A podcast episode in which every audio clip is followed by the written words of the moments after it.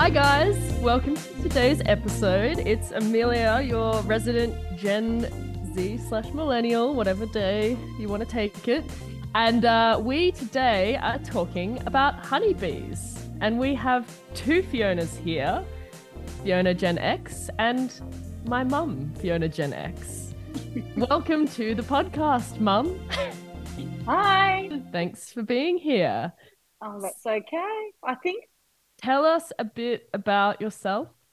Well, I'm a 52 year old farmer the, out in the Central West, and I'm not a farmer's wife. I am an actual farmer. Um, I grew up in a little town called Hermidale. Uh, I made the big move to the big smoke of Bogan Gate, so the population doubled, coming to Bogan Gate with 200 people living in the town. Um, yeah, I married a farmer, obviously, over here at Bogan Gate, and uh, have been farming here for 30 plus years. One of my uh, favorite stories from mum, because she's a very hard farm worker, was one time there was a, a older gentleman in the township of Bogan Gate who came to mum and said, "Oh, three daughters, because I'm one of three girls. Who's going to take over the farm?" And what did you say to him, mum? Well, I got this asked this question every time I went to field days, which a lot of women didn't go to field days back in those days. And I got really sick of the repetitive questions. So I waited until like the mayor of the town said to me, When are you going to have a boy, Fiona? And I just simply said, You don't need a dick to run a farm.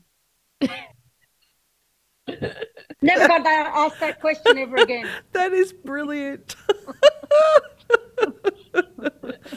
uh, Fiona, what makes you a Gen X? Uh, I'm not really sure. I um uh, I don't even know what a Gen X is to be honest. But uh, if it's got to do with hoarding things, I don't throw anything out, and I just uh, seem to rock up and start talking to random people wherever I am. If that's a Gen X trait, well, that's me. Is it? I don't know. Yes, the confidence for Yeah. sure. I know a bit about how you got into beekeeping, but I'm sure our listeners would love to hear. How did you first become interested in beekeeping and how did you end up with your first hive? Well, I didn't ever have a light bulb moment of, but oh, I'm mad passionate about bees. I've just always been a little bit interested. I've never, I'm terrified of snakes. I hate spiders. Uh, so I'm not really into insects, but I just always thought bees were very cute. Um, and I always thought when I retired how relaxing it would be to have a beehive and sit out of a morning with a cup of tea, watching the bees come in, the, their little pollen in their baskets going in and out. Uh, and I just happened to mention this to my brother one day, and he goes, "Oh," he said, "Oh, I got really drunk one night and went shopping on eBay, and I bought a bee, I bought a hive, and I bought all the, you know, the bee gear, I bought everything, the whole kit." And uh, he said, "Why don't you take it? I haven't got time for it." And I thought, "Oh, not sure I've really got time for it, but hey, why not? I'll just fast forward my retirement to now." Um, uh, yeah, which I didn't realise how much work bees were. There's no retirement there. Um, and so now I have a gin and tonic at sunset watching my bees bring the pollen in and out. I haven't quite progressed to the cup of tea stage yet.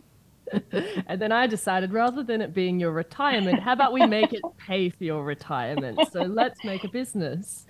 Yeah, but the business has, I haven't sold a single jar of honey yet, so I'm not sure you could call it a business.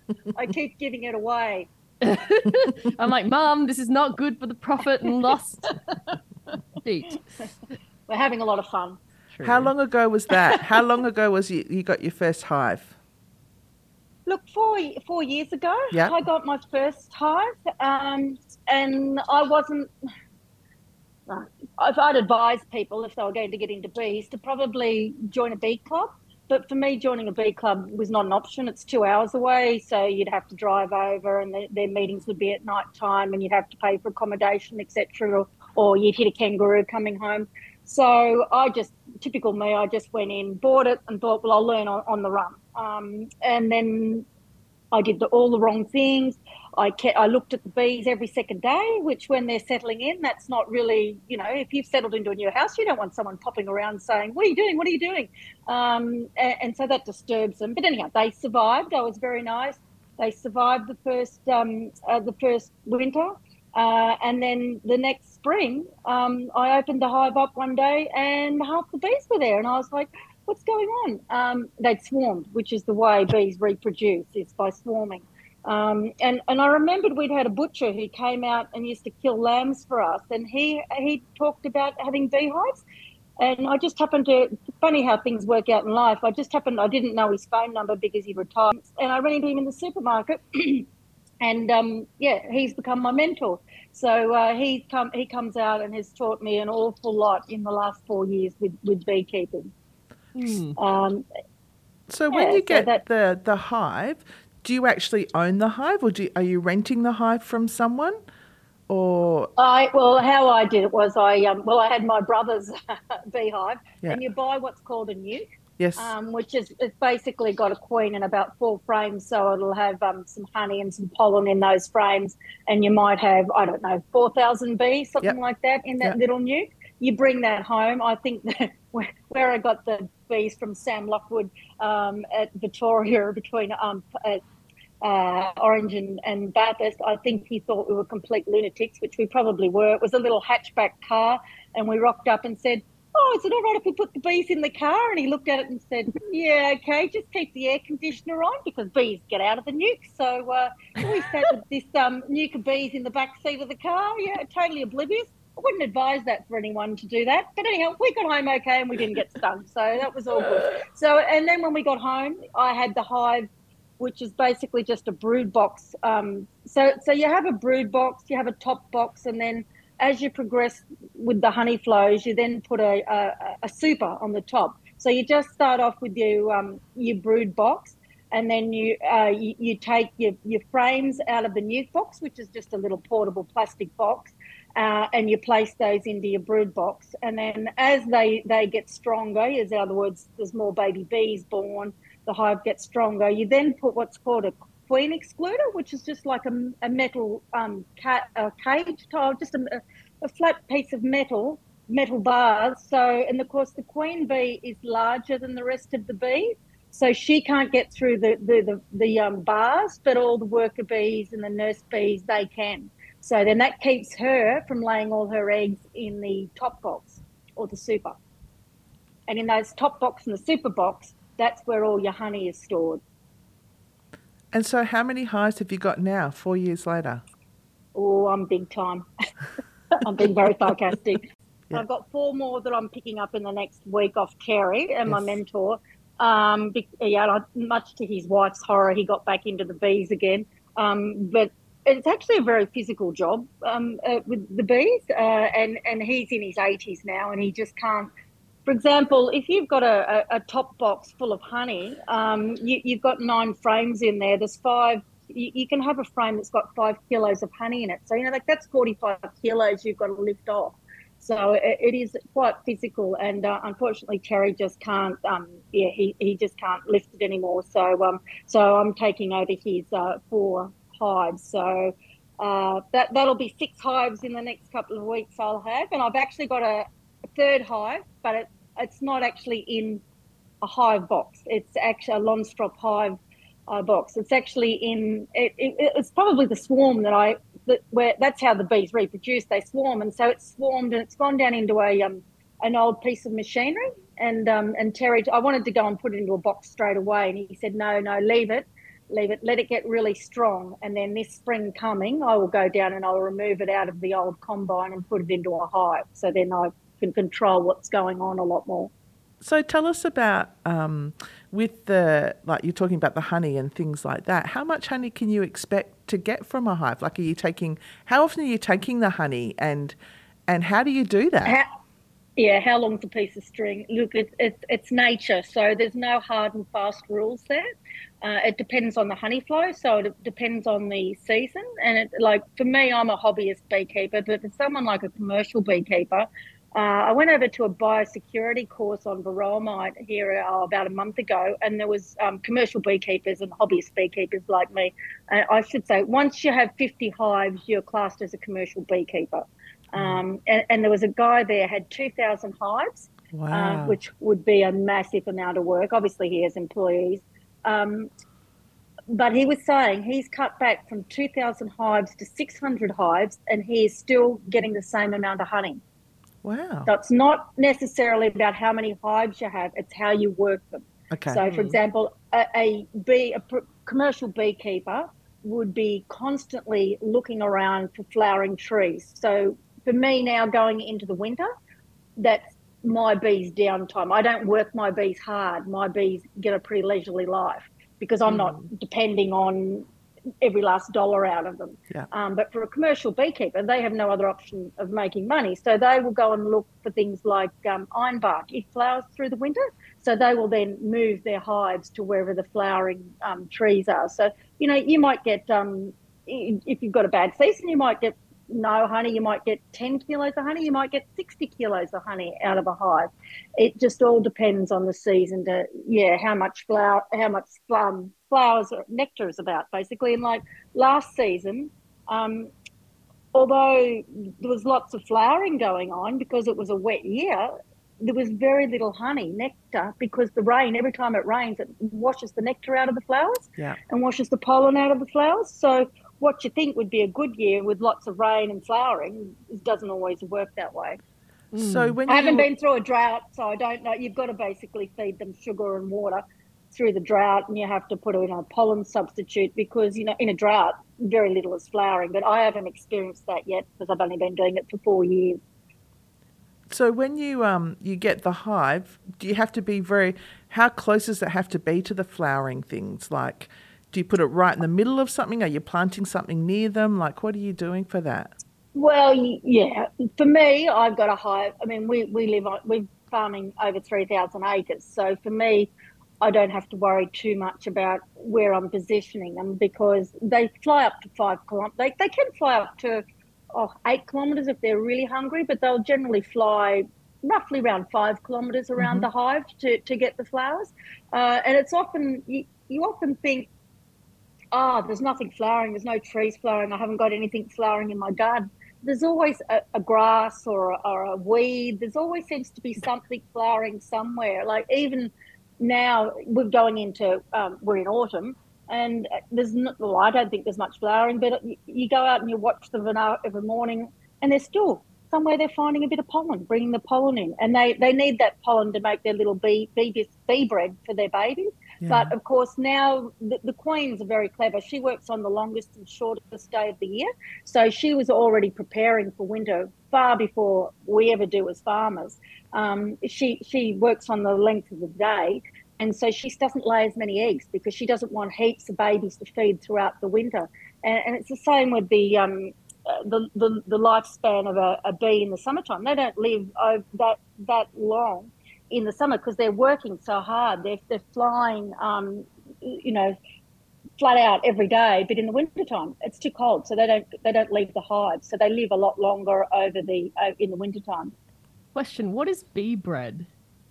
Bee bread. Uh, look, it's just a mixture of pollen and and um, or I guess saliva, whatever the enzymes that they have in their stomach that they make up to feed to the babies. Mm, yeah, yeah. So they make they make royal jelly out of their glands for the for the um for the uh, for all their babies. But every every whether you're a worker bee, a drone, or a queen bee, you all get they all get fed royal jelly um, for the first um, oh, roughly three to four days. And then as time progresses, the queen bee continually gets fed uh, the royal jelly. But then, uh, depending on whether you're a drone or a worker bee, is you know how much pollen they feed you, etc. What's the difference between a drone and a worker bee? So, ah, in a in a hive, it's basically all run by um, females. So yes. all bees in, in a hive, you have your queen bee, and the rest of all the bees, whether they're a nurse bee, a guard bee, uh, or a worker bee, they're all female. Drones are males. Ah, okay. And and dro- drones are basically not everyone. Look, you ask a beekeeper, ten beekeepers, ten the same question, you'll get eleven different answers. But in my opinion, um, drones are bits of uh, freeloaders. So uh, they, they just hang around the hive. They're just having a good time in the hive, keeping warm, eating, they don't go and forage for any honey or pollen. They just lay about, basically. Um, and, and when it comes into the autumn, uh, the uh, guard bees will um, uh, kick them out, basically, because uh, they don't want to have to carry them, through, feed them and carry them throughout the, uh, through the throughout the uh, winter. So basically, the queen decides when she lays an egg whether it's going to be a male or female. And so, uh, so uh, an unfertilized egg becomes a drone. A fertilized egg becomes a worker, a female bee. That's extraordinary. yeah, I didn't know that. That's incredible. Yeah, and, and it's pretty incredible. A um, uh, so hang on, um, I always get confused with the with the days and, and of them. So so basically, a, a, queen bee only takes 16 days to hatch out in a hive, where a worker bee is 21 days and a drone bee is 24 days. But I guess the queen bee is getting fed all that beautiful royal jelly um, in in the 16 days, and so when you come to um, the springtime, you have to be very careful because, as I said before, the way of reproducing for bees is to swarm.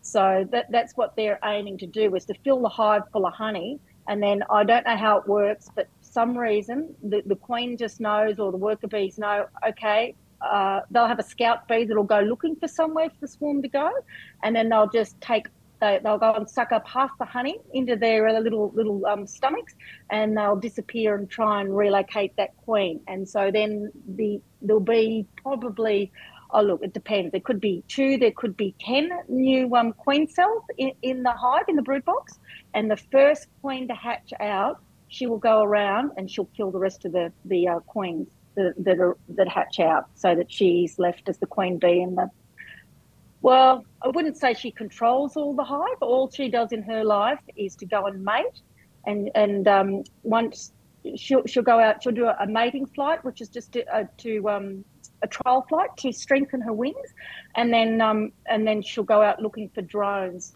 When you're time poor, nature doesn't care about you. Uh, I was a couple of days late, um, actually, uh, just removing the queen cells, and um, I actually saw a queen hatching out of her little queen cell. And the queen cells are quite large, like a shape of a peanut almost. So they're very easy to spot in your brood box. Um, and uh, and we and I saw one hatch out and grabbed her in my hands, and she made the, she was vibrating and making this vibrating sound. It was quite extraordinary having it vibrate in your hand. But she was that was her putting a call out to all the drones in the area that she wanted to be mated to. Um, and, and, she won't mate with just one drone. And of course, once a drone mates with a queen, they die. So they have their their um yeah their uh yeah what would you say one uh, pop yeah, the one pop a bit of excitement and bang they're dead. Um, but she she will she will mate with could be anywhere from a dozen to a couple of hundred drones. Um, and she will never leave. Once she's mated, she goes into the hive and she will never leave the hive again, Un- unless, of course, she um, she she swarms, you know, later on. But most queens live to the age of about seven. But a beekeeper would never keep a, a queen in their hive to the age of seven because they just don't reproduce enough um, enough babies. Yeah, they don't lay enough eggs. So you generally every two years to keep your brood box nice and healthy, uh, away from disease, etc. You, you, I I'm not experienced enough to breed my own queen, um, so I'll buy a queen in from a from well, it's a bit like buying a, a ram or or or a bull from a stud. You don't breed your own your own um, you know males. Because so queens, queens come with certain temperaments. I've learned that you can have. That, yeah, they do, and it's very very important to get a, a reputable queen breeder, and they will actually mate them. They're, they're mated before you get them as well, so you don't have the risk of them because they're not cheap. They're forty five dollars or you know and upwards to buy. So you, you don't really want your queen on its maiden flight to mate get taken out by a bird um, yeah. you've got a queenless colony then. Um, so they, they've actually mated them before you you get them, um, and they it's quite bizarre because they turned up they turned up in the in the mail in a little post bag. Um, and I'm sure most uh, people in the post office wouldn't particularly, because a lot of people are a bit scared of bees, but uh, they can't get out. They're in a little queen cage, and they have a couple of little uh, worker bees there with them, and um, and uh, yeah, they, they they come in the mail, and then you you can't put them straight into the hive because the colony will kill them.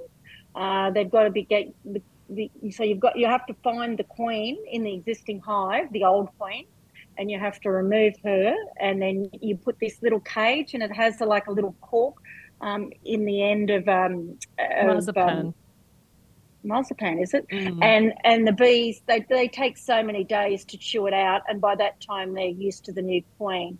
Uh, and another another trick is you can it doesn't sound very nice, but the old queen, you can actually rub her over the, the mesh part of the um, of the new queen in her little queen cage, uh, and that makes them get used to the new queen as well.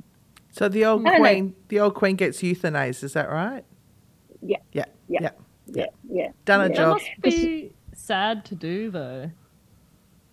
Uh, yes and no, because if you leave her there, she's just she's just yeah not producing. Uh, you, well, you don't really get that close to them because I mean that attached to them. Uh, I yeah uh, because they don't the bees don't really live that long. It's not like a dog that you know you have for twelve or fourteen years, uh, or in my case not that long. Um, they yeah you know like the, the, the life cycle. I mean different in winter time they they live a bit longer, but um, yeah, sorry, getting back to the question about the temperaments of the bees, the big difference is a big variety in the uh, uh, different um, varieties. I, I have um, Italian bees, which are generally quite um, calm. African bees, apparently they're really mad bees, so I, I would never want those. But I, I guess you've got to weigh, weigh up things like you want quiet bees because you don't want to get attacked. No one likes getting bitten by or stung by a bee. Um, I, I had a, a hive out the back that swarmed, and it must have been the genetics of the of the drones or something. But coming through, I called it the bitch beehive. It was they were so bitchy when you went out there. They were really cranky bees, um, so they were known as the bitch hive. But I didn't change the queen with them. I was going to because they were just so good at getting the honey. I, and I think that's another thing. If you're going to start with bees, if you've just got one hive, you don't really know. You've got nothing to compare it to. So if you've got two hives, you can compare if one queen's producing better than the other. When I say producing, it may be you know lots of babies or lots of brood, or they might be really good foragers and getting a lot of honey for you. Um, and, and then I had a the the hive out the front. They were lovely and quiet, but they just weren't producing honey. They just weren't good at foraging. So I kept the bitch bee queen, um, and and got a lot more honey, like you know, kilos and kilos more honey than, than the one out the front. So um, yes, yeah, so I, I then um, yeah requeened her, and um, yeah, it, it's progressing along nicely. Although you, you just never know. You can always they're funny bees. They every hive has their own little um, personality. I can and you can tell. Some days you can go out there and you think, oh, okay, they're, they're not very happy today. I, I, think I won't bother opening the box up today. I'll, I'll give it a miss. uh, and and other days they're lovely and calm, and I can go out with no gloves on.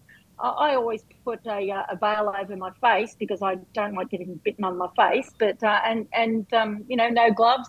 And then other days you just know, oh, they're a bit cranky today, so you, you suit up with your full suit. So you keep your hive. You got. You said you got one at the front and one at the back. How close can you put the beehives together, or don't you do that? Or like you got four Oh, more can put- coming. Where where do you put those? Uh, look, for me now, I wouldn't put them anywhere near my house now. I'm actually going to put them on sides of my farm where I know neighbours have got a lot of Paterson's curse, which we chip out, so we don't have on our. It's a weed. We don't have it on our farm. Um, but they that bees do really well on Paterson's curse. Yeah. It's one of the only plants that they can solely live on. Um, yeah, so I'll move them elsewhere. Yeah, and look, it might get to the point where I have to be a bit more like a commercial beekeeper. I may have to move them to areas, but of course, with the varroa mite incursion, you can't move um, beehives without um, permission from the DPI. You have to get all the paperwork um, Wow. for that. Um, and and uh, ex- sorry to interrupt, Mum. Can you explain what varroa mite is and its significance in Australia? Yeah, well, it's basically all over the world. It's coming through a port in Newcastle, and there's a big exclusion zone in around that Newcastle area now. And uh, they destroyed all the hives. They found, um, uh, and the varroa mites. Oh, look, I don't know a lot about them, but I'm learning all the time. But they're just like a little mite with little legs, and they they crawl all over the the bees. And the problem is, you can put chemicals into a hive to kill them on the bees. Um, but yeah, that's not great having chemicals in your hive either. But the problem is they actually uh, themselves breed in the drone home. So if you put a gas in there to kill them, they're on the they're on the bodies. They like a like a big basketball that sucks off somebody's stomach. That's the analogy. Um, the varroa mites are might, very small. They're you know smaller than a pinhead. Um, but they, they they they hang out on on the on the bees. Um, but it's the diseases that they allow in that kills the um, the bees and, and, makes the colony very weak and dies out. And, and, they're very hard to get rid of for that reason that they that they actually breed in the baby cells with the bees. So mm. you can do there's different strategies. You can do brood breaks where you take the queen out so she can't lay eggs, and then you can you know um, put chemical in there. But um, yeah, it's just a, an animal we don't want in Australia because it's another job. Um, it's tough on the on the bees to destroy all the varroa mite, and you never get rid of them. It's just a mm. matter of keeping your mite load down lower. We were one of the last places in the world that didn't have it, so it's a massive, massive thing because it's going to have a huge impact on the bees and their ability to live. The DPI is doing a great job. I mean, you know, I'd hate to have my hives destroyed, but then again, a lot of people jump up and down about what the government's done. Uh, you know, like you know, it would be devastating. It costs you a lot of money to buy all the hives and, and all your all your gear. You like you know your protective gear, etc. You know, thousands of dollars, and to have that all just burned would be devastating. But at the same time, we just don't want it all over Australia. Um, yeah, so they've opened up the borders, I think now, so you can move bees from you know Queensland into New South Wales. You still can't have any bees in that red zone. That they're still all and they're baiting all the um, wild bees that you know are not in hives. Um, it's terribly sad, but you know uh, the DPI have done all their the Department of um, Agriculture is what I'm talking about. Um, they're they're they're they know what they're doing. They've been overseas and they've, they've been learning from all the mistakes that the other, like New Zealand, etc., or from all their mistakes, how they got in. So um, hopefully, I know when I was over at the, the biosecurity course in Dubbo, they're actually checking it all out in these western areas and they're um, testing all the hives and working back into the red zone to make sure that it's not further out than what they thought. But, mm. you know, it only, it only takes one person to do the wrong wrong thing, you know, and yeah, it, it affects the whole industry. So yeah, we just because don't want any rogues. Without bees, this is probably a bit of a silly question. If we don't have bees, plants can't grow.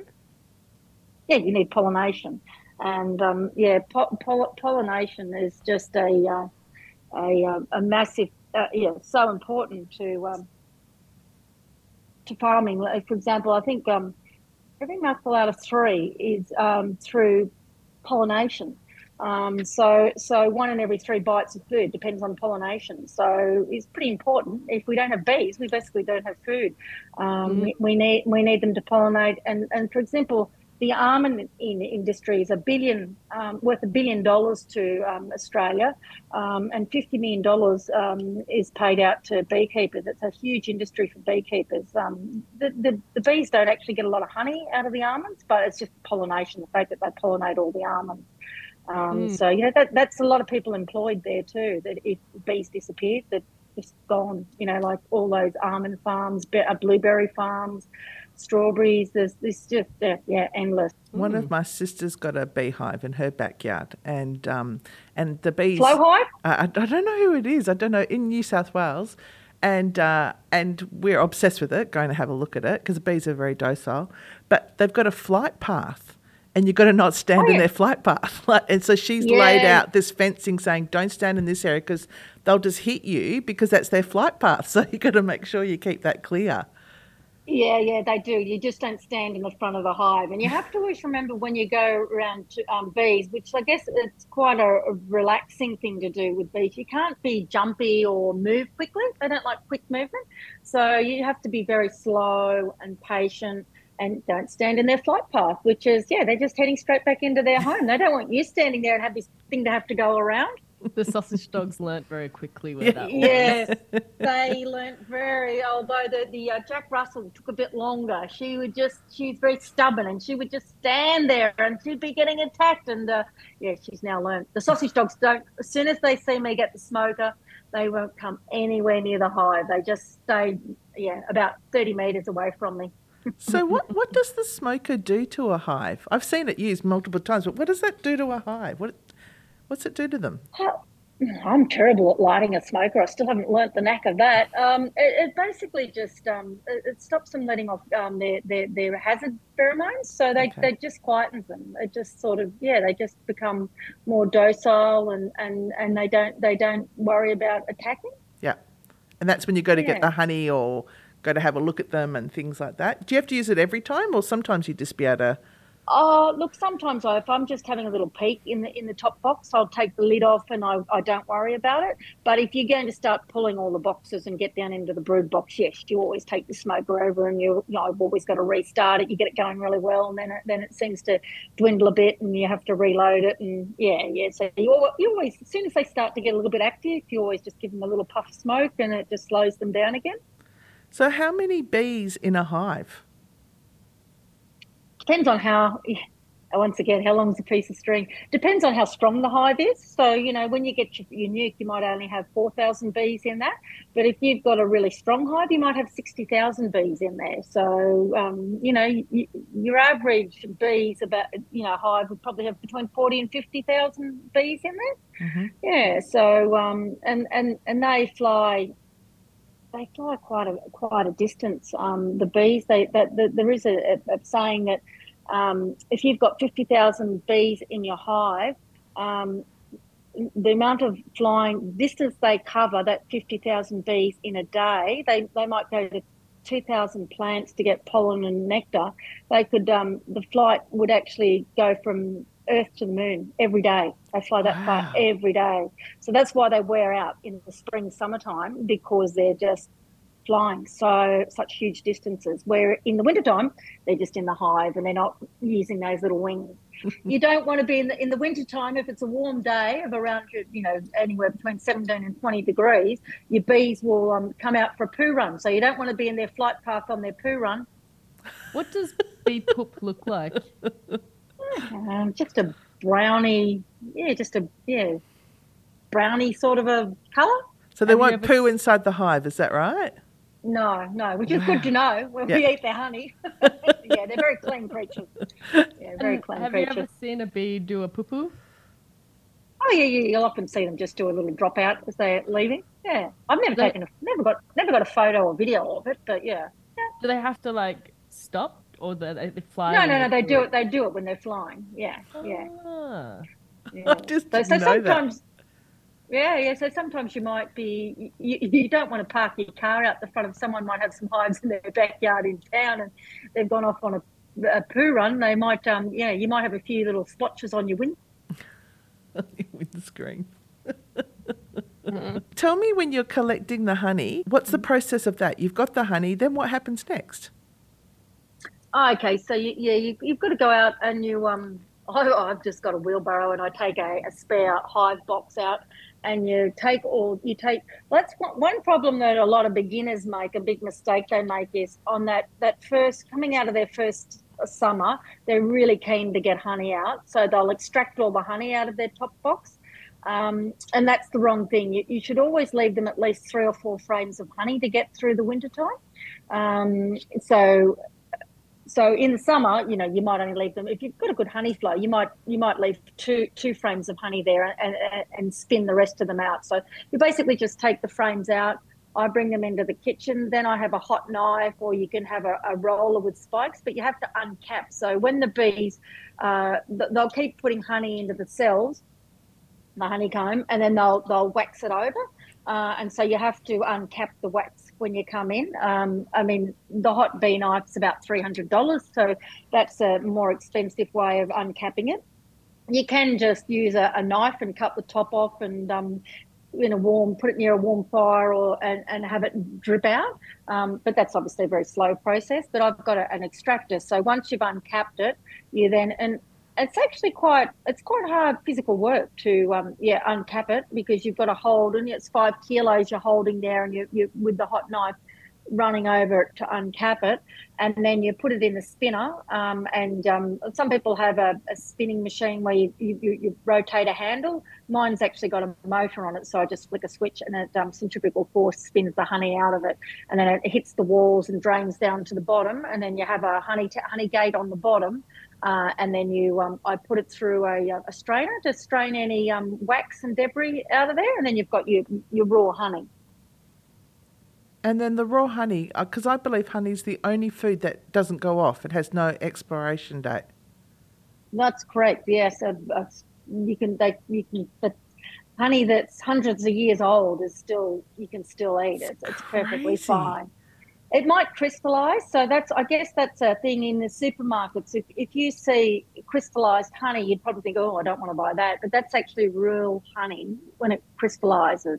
Um, a honey that doesn't crystallize in the wintertime in the cold has had something added to it to stop that from crystallizing. Ah. But I guess that's the thing. A lot of people don't like crystallized honey in the winter. They like their runny honey. Yeah. But if you buy the crystallized, if you buy the real honey, all you have to do is just warm it up and it, and it's it becomes runny again. Oh, I didn't know What do that. they add to like make it not crystallize, like corn syrup or corn? A uh, corn. I'm not really. I don't do it, so I don't know. Corn syrup or um, sugar syrup. Um, I don't know. They might. Yeah, I'm not 100 percent sure on that, but yeah, they they add other syrups, and yeah, you have to be. It's yeah, I don't know enough about all the packaging, etc., to know that what yeah, um, how good our labelling is here in Australia. But you know, if you buy from a genuine um, beekeeper, you know you're going to get real raw honey. And does mm. your honey change flavour with the seasons or yeah, the times? Yeah, definitely. Yeah. Definitely does. Um, it depends on what's flowering to, to what the what the honey's like. Um, I know, and that's another thing. It, the bees' moods depends on what honey flow they're on as well. Um, so, for example, we had a paddock of lucerne right here at our house, um, which makes nice, nice um, honey. But when they go in to get the, the nectar out, the lucerne plant taps them on the head, and they get really cranky with that, getting tapped on the head every time they uh, put their head in the flower. So uh, they're a bit cranky when they're on the lucerne flower, but it is, it is nice. But um, mm. yeah, so it, it does change. At, at the end of this season, the last lot of extraction I did, there was a bit of a Oh, almost a sour taste into the a couple of the frames of honey. So I don't know what it was. There was something that they'd um, found some weed that was yeah it was probably not, not well they obviously thought it was nice and was going to sustain them through the winter but yeah it didn't taste as nice to me. The the um and that's thing that something that's become quite popular at the moment is honeycomb on on the cheese. Uh, but but it actually takes a, it is quite expensive to buy but it does take a lot more effort for the bees because you because it, it so when you when you I should have said when you're putting your frames you can buy plastic frames and put in and they've already got the uh, honeycomb pattern in, um, molded into the plastic. Um, but I don't like those, particularly in the brood box. I don't think the queen does as well on the plastic. It's okay to the, up in the in the top box and the supers. Uh, but I'm, I'm a bit of a traditionalist and I like the the old timber frame, which take a lot of time to put together. That's the advantage of having plastic frames. They're already molded, they're ready to go, uh, and you, you, don't need to probably replace them as often as you do your timbered frames. So when you get your timbered frames, you've then got to put these little tiny eyelets in, and you've got to put wire. Um, stainless steel wire through them and, and, and make that all very tight and then you have to actually attach attach a piece of wax to that frame. And the uh, you've got to be very careful about where who your supplier of your wax is as well, because you can buy from overseas uh, very cheap wax, but it's got a lot of paraffin in it, which you know it's obviously a petrochemical, which is not great. I don't believe to have your um bees putting honey in that uh, because it would be getting your honey could be tainted by the the chemicals. Um, yeah, so um, so you're looking yeah, for like a pure beeswax sort of thing to put in there. Yeah, yeah, yeah. So, yeah. so, so I guess that's the great thing about a bees. There's no waste product. Um, so all those uncappings that I was talking about, that you, you, where you uncap the honey to spin the honey out, you save all that wax, and then you have you put it you put that in in water, and you you don't boil it, but you just warm it up enough and, and all the honey comes out and the wax actually settles on the top. And when it cools, you take that block of wax off. And then you can use that wax um, for wax wraps, which are fabulous for um, your sandwiches. My husband who's not really into uh, you know, into things like that, he just raves about how fresh his sandwich is in the wax wrap. It just really keeps it nice and fresh. And it's you know everybody's getting rid of the um, single-use plastic bags at the supermarket, but so many people still put their um, sandwiches when they go to work in their glad wrap or their sam- plastic sandwich bag. These um, wax wraps, they're just um, material, and you you put um, coconut oil and wax, and you um, uh, paint that with a paintbrush onto the material, and that makes a wax wrap, and you can reuse it ah. time time and time mm. again. And you probably uh, look after depends how much you use them and how well you look after them with the cleaning. Of course, you can't use warm water because that melts the wax in them. But you just um use you wash them in cold water. Um, you can they last up to six months, so yeah. they're great. And and I actually all my because I live out of town and I don't get to supermarkets you know sometimes uh, once a fortnight um, bananas and that go off quite quickly so i'll always buy you know six ripe bananas and six green bananas and wrap the six green bananas in the wax wrap and they last for 10 days i pull them out and they're you know nice and fresh to eat that's pretty and incredible same, same with your spring onions and um, you know all that sort of um, fruit and veg i wrap all those in the wax wraps and they just last so much longer. And I know people say, oh, you, you wrap your um, spring onions in foil and they last longer. But then, you know, the, the, the foil's not reusable where your wax wrap is. Mm. And um, you can make candles out of the wax. Uh, yeah, so I've had one go at making one candle, but yeah, they're, they're, they're beautiful candles, but they do take quite a bit of time. That'd be hard, yeah. Now that you're getting more hives and all that, what's the future for you guys with this? hopefully we might turn it into a business as um yeah yeah I've invested Hopefully. enough bloody money in it. It's going to be a business. so the way that this works is that mum is the muscle and yeah. I am the COO. Yeah. And we are co-founders. But basically I do all of the marketing, I do all of the the sort of sourcing of packaging and We've just had all of our labeling arrive back from our designer, yep. um, which is exciting. So we've got to assemble all of that. But I think that's the big thing is like celebration of what the country has to offer in terms of like obviously bees as product. Um, that's been an interesting thing. Like, mum created her Instagram about Easter last year, and we had a really great uptake. Like, people love bees. It's a really feel good sort of space, which is nice. And so mum's never really run an Instagram page before. And I was like, no. all right, you got to start filming yourself talking about bees. And she was like, oh, I don't know. But to her credit, like I told her everything she needed to do and she did it. And she ended up growing it by 10,000 followers in the first 12 months. That's incredible. Like one of your one of your videos has like almost a million views, doesn't it? Uh, yeah, well, one just re- recently was 14,000. And um, oh, yeah, there was the one where I was cutting up honeycomb, which I thought wasn't yeah. that exciting, but it, it went crazy. It went yeah. Gangbusters. and I think also, I, know I was on a, a tram uh, uh, not long ago, and, and I see all these young people on Instagram looking at pictures, and there's all hype and excitement. And I think, these poor people, they're missing sunsets. They're missing the beautiful nature. Um, so, you know, hopefully on the Instagram, people looking at, at, at the Bogan Bee site, it, it's sort of they can, you know, see a little bit of the country. Uh, mm. I don't put all bees. I do put a, occasionally. I put a post up of what we're doing on the farm as well. I love the name, by the way. the name is so good. So good. when I suggested it, I think mum thought it was a joke, and I was like, no, no. no that's, that's, a name. marvelous name. You can just see so much potential in that name with it. oh, thanks so much, Amelia's mum.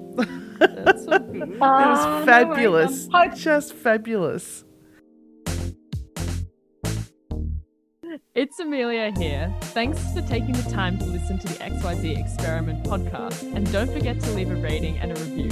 If you enjoyed our show, please share it with your family and friends. We would really appreciate that. And hit that subscribe button. Follow us on Instagram at the XYZ Experiment for all the latest updates and news and multiple fun facts because we love that. Our original music was composed and performed by Luke Champion.